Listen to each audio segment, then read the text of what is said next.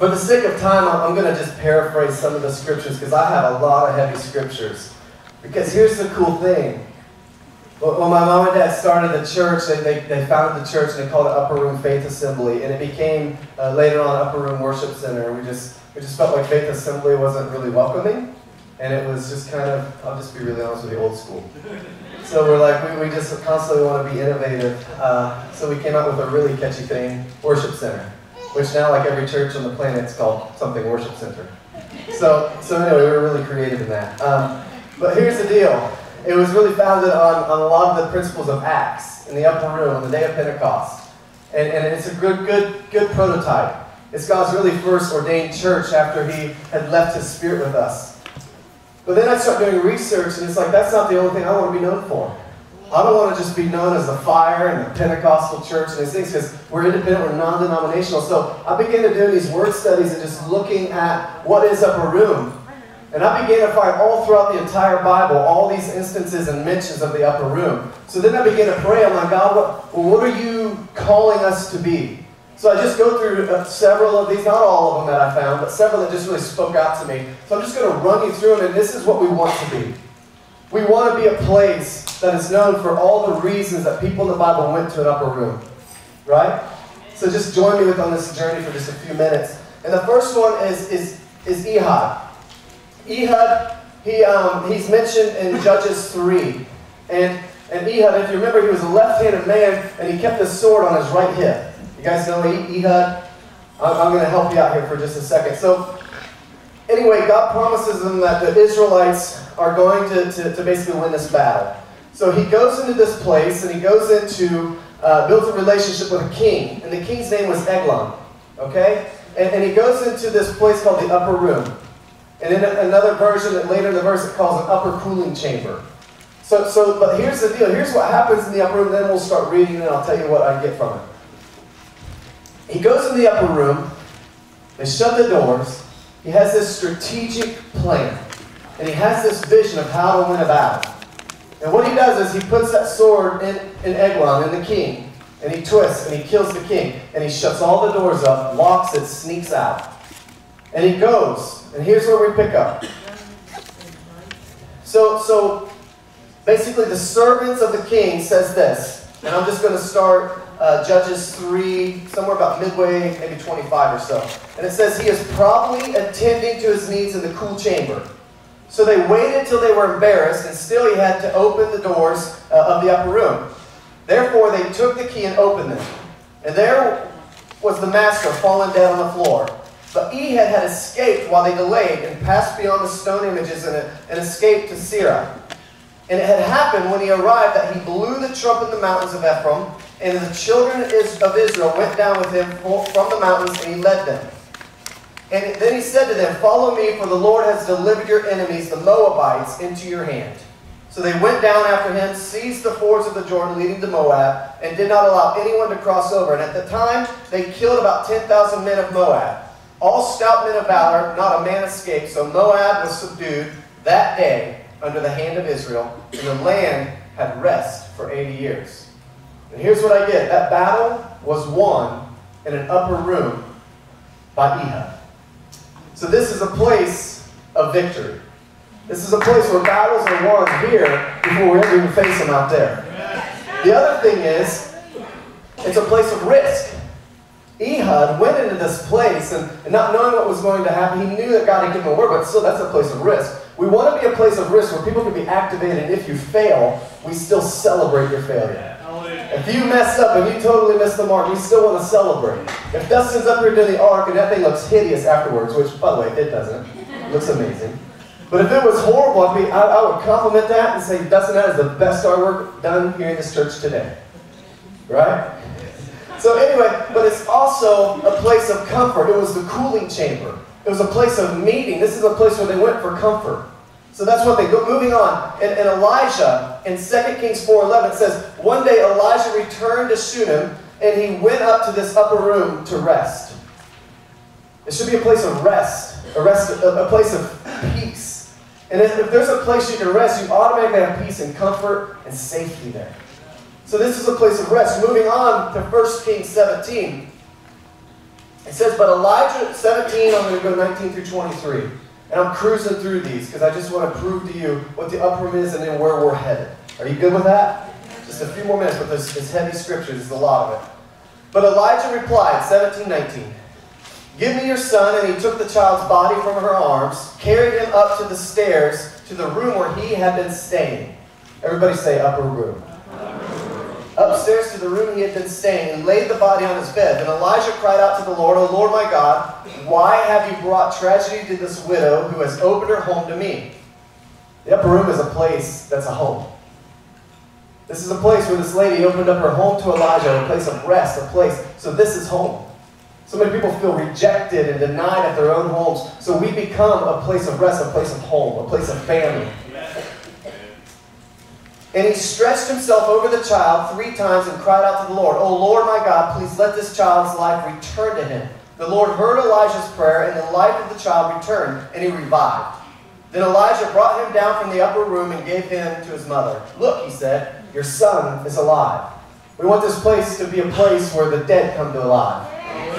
The dead come to life, where, where dead things are gone, right, and new things come alive. Your old is gone, the trespasses are gone, and we come to life. This is a place of miracles. We believe that God's staying yesterday, today, and forever. His Bible talks about miracles. His Bible talks about raising the dead to life. And we still believe that today. We still believe that. So it's a place of miracles, a place of home, and a place where the dead come to life. Next is found in 2 Chronicles 3 9. And this is where Solomon was rebuilding the temple. And it talks about this upper room and it talks about the makeup of this upper room. It says the gold nails that were used were 20 ounces each. Then it says this He also overlaid the walls of the upper rooms with gold.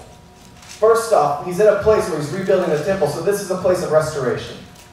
This is a place of reconciliation. This is a place not only between you and God, the Father, as He brings His children back in covenant with Him, but also a place where families are restored. Forgiveness and unforgiveness is restored, right? Bitterness, things are forgiven, things are moved along, so it's a place of restoration. The other thing is, this was a place of safety. This room is where they actually kept the expensive and the valuable things of the offerings. They kept the gold and the, and the, things that were brought into the tabernacle. This is where they stored them. And this was a place that was valuable because it was storing valuables. That's you. You're valuable. This is a place of value because you're in it. And you're valuable to the kingdom. You're valuable to God and you're valuable to us. So this is a place of value. It's a place of royalty. Where we know the spirit of adoption. We know our dad is the king of kings. And we know we are sons with inheritance to a kingdom, an inheritance of heaven, an inheritance with, with, with everything that God has to offer in heaven and on earth, He's given us authority over. So it's a place of royalty. Next, Daniel in 610 says, But when Daniel learned that the law had been signed, he went home and knelt down as usual in his upstairs room, or another version, upper room. With his windows open toward Jerusalem, he prayed three times a day, just as he had always done, giving thanks to God. This is a house of prayer. We believe that just like Moses, when he petitioned to God to save the Israelites, he changed God's mind. We believe that prayer still works today. We believe that God hears our prayers. We believe that fervent prayer of a righteous man avails much. We believe in prayer. That's not dying. That's not diminishing. And this is a house of prayer. Moving on. We go to Acts 9. Am I going too fast for anybody? Good. Acts 9. Now there was Joppa, a disciple named Tabitha was translated and meant Dorcas. She was full, this is by the way, Acts 9 36 through 42.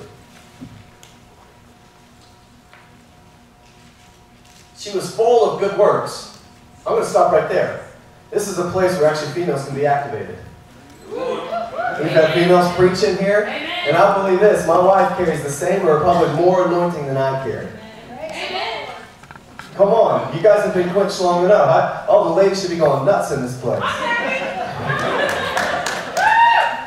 You guys have been discriminated, looked down upon, and never handed a mic in so many churches because of your gender. But yet you see Tabitha, one of the disciples of God, one of the disciples, who possibly even took Judas's spot or something, but along that line became Tabitha, a woman full of good works and acts of charity. So here, here she is full of God. All the ladies say, Amen. Amen. In those days, she became ill and died. Oh boy. We're going to get past that just a second. You're anointed. You're going to be used. And then you die. and when they had washed her, they laid her in an upper room. Since Lydda was near Joppa, the disciples, hearing that Peter was there, sent two men to him, urging him, Please come to us without delay. So Peter rose and went with them, and when he arrived, they took him to the upper room. All the widows stood beside him, weeping and showing tunics and other garments that Dorcas made while she was with them. But Peter put them all outside and knelt down and prayed. And turning to the body, he said, Tabitha, arise. And she opened up her eyes. See, there's good news. There's good news in every one of God's stories, right? Every problem is a provision, and every issue in the Old Testament, Jesus is the answer in the New Testament and forever to come. So anyway, it says, and knelt uh, eyes, and when she saw Peter, she sat up, and he gave her his hand and raised her up. Then calling the saints and widows, he presented her alive, and it became known throughout all of Joppa, and many believed in the Lord. So this is a place of miracles, life, and salvation. Amen. Listen, from that miracle brought glory to God was a testimony that then brought others to know the goodness of God and brought them to the Lord. Place of salvation. Okay, moving on. Acts 20, 8 through 11. There's only a couple more. Everybody say amen to that. Amen.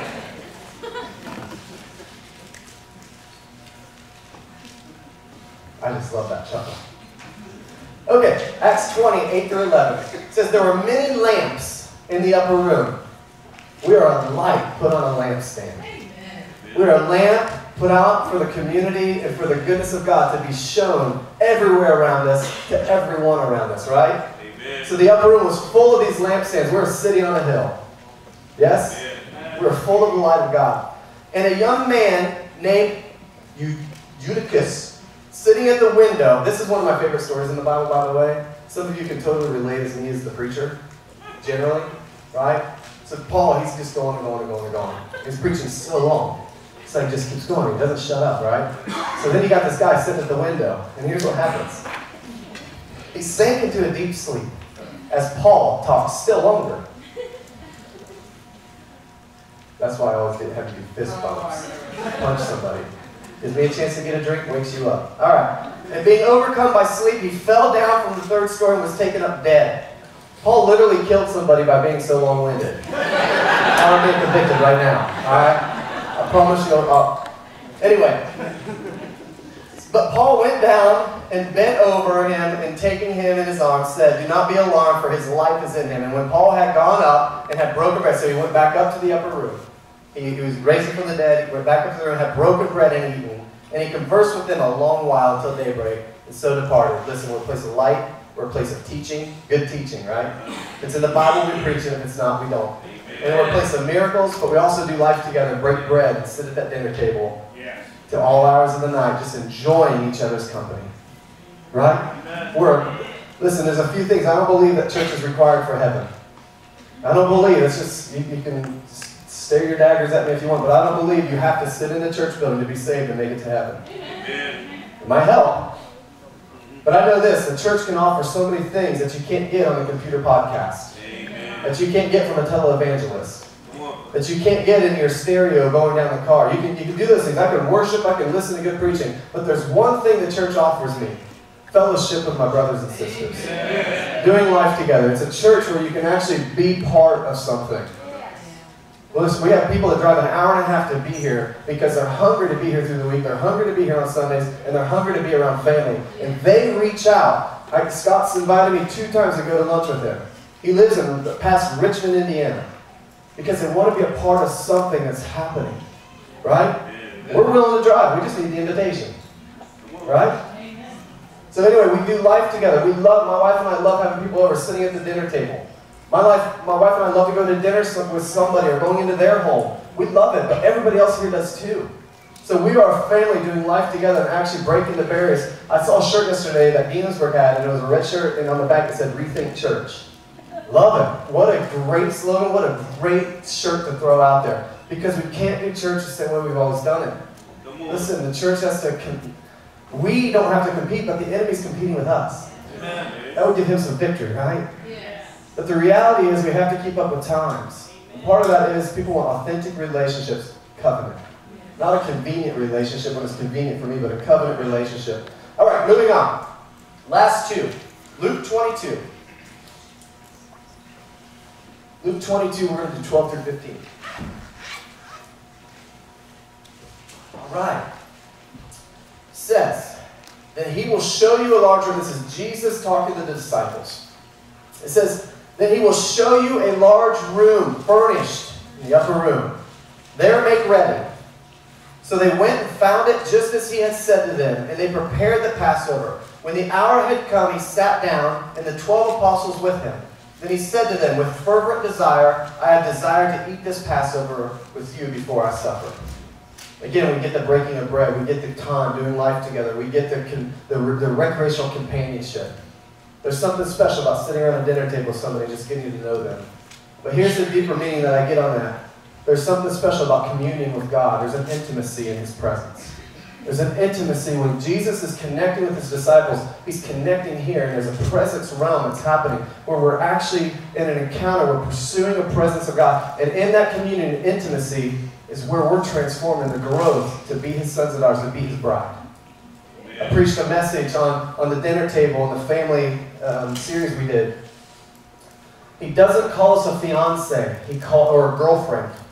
He calls us his bride. The big difference between a fiance and bride is the gift of intimacy. He's calling us to be a bride. He's calling us to be intimate with him and to actually know him on a personal level, covenant level. The other thing that, that paints a picture for me is that our needs are met. It said the room was fully furnished. We want this to be a place where your needs are met. Yeah. If you're thirsty, you're not going to leave thirsty. If you're hungry, you're not going to leave hungry, but you're going to be full of the goodness of God. If you need healing, it's here. If you need deliverance, it's here. If you need salvation, it's here. It's a place where needs are met. We've seen crazy radical, the declaration we did for the tithing, we've seen crazy radical financial blessing in this church. Crazy. With this amount of people, we, we are great givers. You are a giving church because you get that the key to prosperity is generosity. We do it. We, we, we give on missions to, to outside these walls um, well over 10 to 15% of our income that we bring in, we give out. So, so here we are, we're, we're this giving church, and, and, and the reality is that there's promotions and provisions, and there's these checks showing up in the mail, there's these new careers being paved when we wouldn't even go there. We've had people literally get laid off or fired so that they could go elsewhere and get a huge radical promotion. Walt's one of them that just comes to mind. You know, we've had these things, so it's setting up, but because here's the deal our needs are met, and that just is like heaven. The, the Bible references something about heaven, and it says something like your needs are met before you ever even have a need. It'd be like saying that you you never get thirsty because your thirst is quenched before you ever have an opportunity to get thirsty. And that's what we really want this place to be. We want a place where needs are met before you really even have a need because it says in the Bible, His grace is sufficient for everything. Okay, moving on. Last one is the day of Pentecost. And Acts 1.13 through 2.21 just paints this picture. And I'm not going to read from it, I'm just going to kind of tell the story on this one. In Acts 1, and, and then it goes into 2, and it talks about the day of Pentecost. So Jesus is, is crucified, he sits in the tomb, he ra- is raised from the dead, and he walks around the earth for 40 days. Then there's 10 more days that go on before the day of Pentecost. And he's, he's meeting people and he's, he's encountered a few people. And he says, you know, go to this upper room. And, I, and he's promising his spirit as a comforter and a guide. And he's saying, I'm going to pour out my spirit. So here you have people roughly, now, now some scholars and theologians can debate, but it's roughly 50 days that this takes place. And that's why it's Pentecost, 50. So, so 50 days. So, so first thing is, it was a church of faithfulness. It was a church of patience. It was a church of, of, of loyalty. When Jesus said, go to the upper room, there was 120 of them that went there and waited faithfully and waited patiently, and they weren't going to turn their back. And I don't know that they were in the upper room the entire time, but for 50 days they pursued what God had promised. Right? They were diligent. They had a good work ethic. So this is, listen, you don't have to have a ministry you don't have to have a microphone on a pulpit of church to have a ministry. And that's the thing. That's the thing we want to paint here. These people were filled, and I'm gonna. I'm, I'm going to backpedal here in a second. But they were filled, so this happens on the day of Pentecost. So they go there, and then what happens is his spirit falls. It was like a party. Okay? Even afterwards, they said, Are these people drunk? And, and Peter says, No, they're not drunk. It's only 9 in the morning. They're drunk on a new wine. So it was a place of celebration, a place of joy, a place of fun. That's, that's really what, we're, what we need to be. If we're not having fun with God, why would, it, why would kids be attracted to Jesus if he wasn't fun? Are we attracted to a scary, creepy man? I'm not. Hopefully you're not. Stranger danger. creepy man and the panel man. Okay? These kids are attracted to Jesus because he's fun. He's life. He's probably handing out candy and stuff. Who knows what he's doing, you know? But but here's the deal. Jesus attracts the goodness of God. So, so here he is, and he pours out his spirit, and, and people are speaking in all these tongues, and there's fire and flames literally sit on every head in that place. It's a radical thing that happens, and it's a fanatical thing that happens. Oh God, don't call us fanatical. Don't be a church that's fanatics. And, and I tell you what, I have friends from all denominations, all churches around the region. Good friends. And anytime you start doing anything in the kingdom, anytime you start progressing, all of a sudden you're called. All of a sudden you're fanatical. All of a sudden you're flaky. All of a sudden, you know, all these things. But I mean, for real, we will have people call us fanatical for going out and paying for people's coffee and loving on people yesterday. It's true. We will. United Way can do it, but if a church does it, oh, they're weird. United Way can go house to house doing projects and go clean up parks and do these things, but if a church does it, now all of a sudden they're weird. Just like fasting. You can go on a tuna diet, Atkins diet, all these crazy, silly diets, but if you fast for a couple days, now you're weird. Now you're fanatical. Anyway, so, so we go into this to this thing, and, and, and, and the other thing is this was a new way of church. This was a new way of life. This was a new way of ministry. Listen, his spirit hadn't been manifested like that ever before. His spirit was here because his spirit helped create the earth, right? God's three in one. But the, it hadn't manifested like that. So here you have this group of people, but here's the deal. They were a radical bunch of people that actually decided to be family. Listen, we believe in the gifts, we believe in the manifestation, we believe in the power of God. We believe in that. But the point of that was not to consume it and stay in the upper room, but so that you could go out. The next series of scriptures in the two says, after that, Peter preached this really long message. Then suddenly said, then they went out and thousands were added unto them. Thousands were saved. Because they were a church that knew what family was. They were united. They sold everything to come together. They were unified. There was no jealousy or strife there. They were actually a family of godly character. Now, suddenly they receive all this because they know how to receive. That's the thing. Sometimes in churches, we, we don't know how to receive the goodness of God. It's uncomfortable. It, it's hard to be loved without asking for anything in return, right? So suddenly you have this church that knows how to receive, but then they know how to give back. They know how to flow in. If the musicians can come, we're going to close.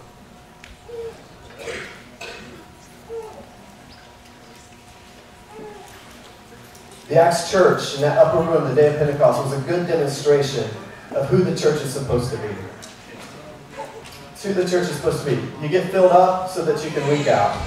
You get filled up, you get encouraged, you, you, you get this pick me up, but not that we can compartmentalize and be this person on Sunday and then a totally different person on Monday. But a church that actually is the people a church that is not made of a building or walls, but a church that is actually the people of God coming together and doing something together about it. Right? To reveal the goodness of God to everyone, everywhere. Why don't you stand with me?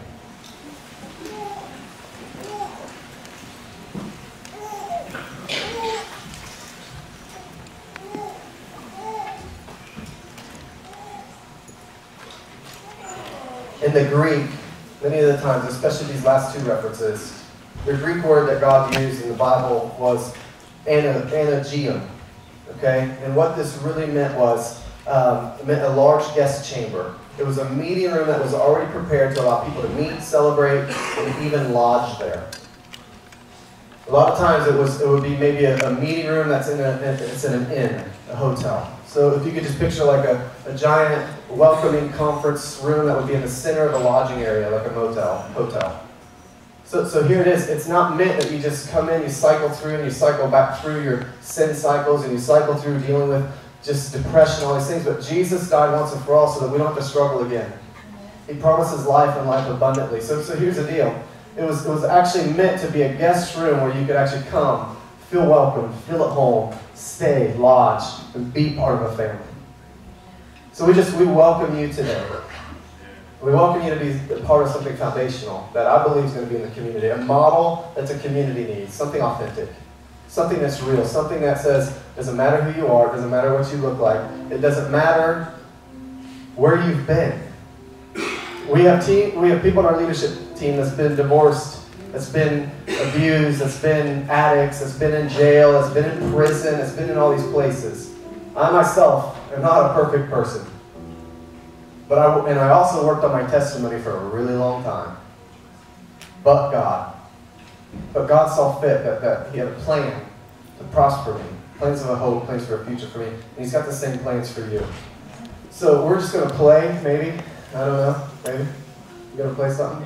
We're going to create the, the mood here. Just kidding. God's bigger than that.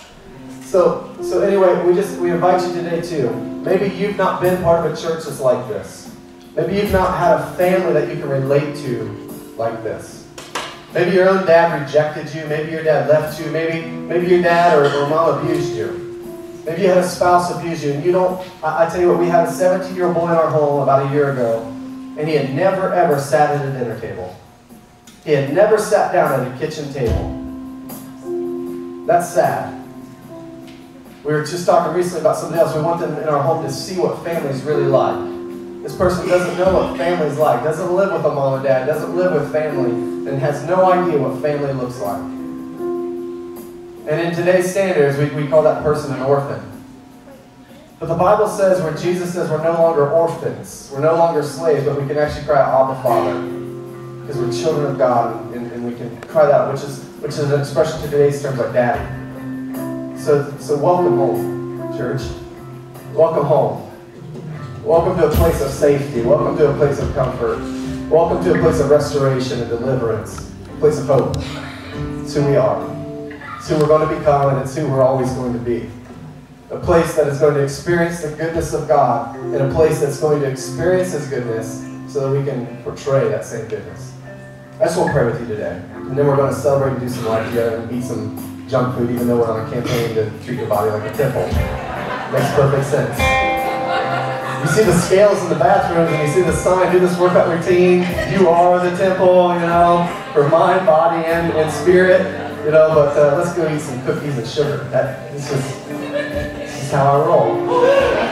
Nothing about me makes sense. I guess fanatical would fit me on every area of my life. I'm just a weirdo. But God calls me peculiar people, right? He calls us peculiar people. All right, let's pray. God, we just thank you for your mercy and grace, God. We thank you that this is a, a shelter for the hurting. We thank you that this is a place of hope, a place of life to the dead, God. We thank you that this is a place of freedom and risk, God. That free people will come here, God. Bound people will come here. Bondage will come here, God, but be set free by your Spirit. God, we thank you that, that this is a place of joy and happiness and fun, God. We just thank you, God. We thank you for your goodness. We thank you that we can drink and lead, God. It's not about a hype. This is not a pep rally, God. God, we've done so many pep rallies and screamed and yelled and asked for the fire of God to come, but then we leave this meeting and then we're dead again. So God, I just pray right now for just an overwhelming security in your presence. We pray, Lord, just for an encounter of your love right now. Your extravagant love come in like a tsunami wave right now in Jesus' name. We pray, Lord, that your love, you will encounter us this week. We pray for visions and dreams, God. We pray for encounters and visitations, God. Lord, we just thank you, Jesus. We thank you for the cross. And we're going to open up the altar in a minute, and, um, and after, after we open that up, we're going to ask the, the team to come in a minute just to stand behind them. But if you don't know Jesus as Savior, if you don't know Jesus as Messiah, if you don't know what He did for you on the cross, and you're not in covenant with the Father, we just we want to we want to just open that invitation to you. Also, if you need healing, if you if you've been diagnosed with a disease or or if you have any pain in your body, we have seen so many radical healings in this place over the last few months. We've seen tumors literally dissolve as we're laying hands and praying. We've seen backs from spondylosis, or what is that called? Scoliosis. I was mixing two things. Awesome. Scoliosis just straighten up and pop into place. We've seen wrists straighten, we've seen legs grow, we've seen backs heal. we've seen all kinds of cool things. The coolest thing, though, is love on the cross and salvation. So if you're experiencing any of that, we just want to open up the altar to you uh, here in just a moment. Everybody else, we're going to dismiss you in just a second. We're going to turn up some lights. And uh, we want to encourage you. We're going to open up these doors and just stay as long as you want. Get to know one another. Church, we say we're a friendly church, we say we're a church of joy, we say we're a church of celebration, then let's be it. Let's be it. So get to know somebody you don't know. Maybe you haven't seen somebody here in a while. You see them here today. Why don't you get to know them? Um, but anyway, you guys are amazing. You're God's happy thought, and He is so pleased with you. He'll change you. He will radically encounter you and transform you so you can transform the nations. So, let's be a culture of family, transformed by God's presence, equipped to live kingdom lifestyle, sharing God's love and goodness, so that we can reveal the goodness of God to everyone, everywhere. If you want prayer, you can come up. Everybody else, you're dismissed. But enjoy the, the punch and cookies and just have fun. Do life for, for as long as you want. Get to know somebody, though. We're not a church that rushes out and tries to be the person out of the parking lot. We have enough parking and, and flow that it'll work, all right? Have fun. Enjoy your week. We love you so much.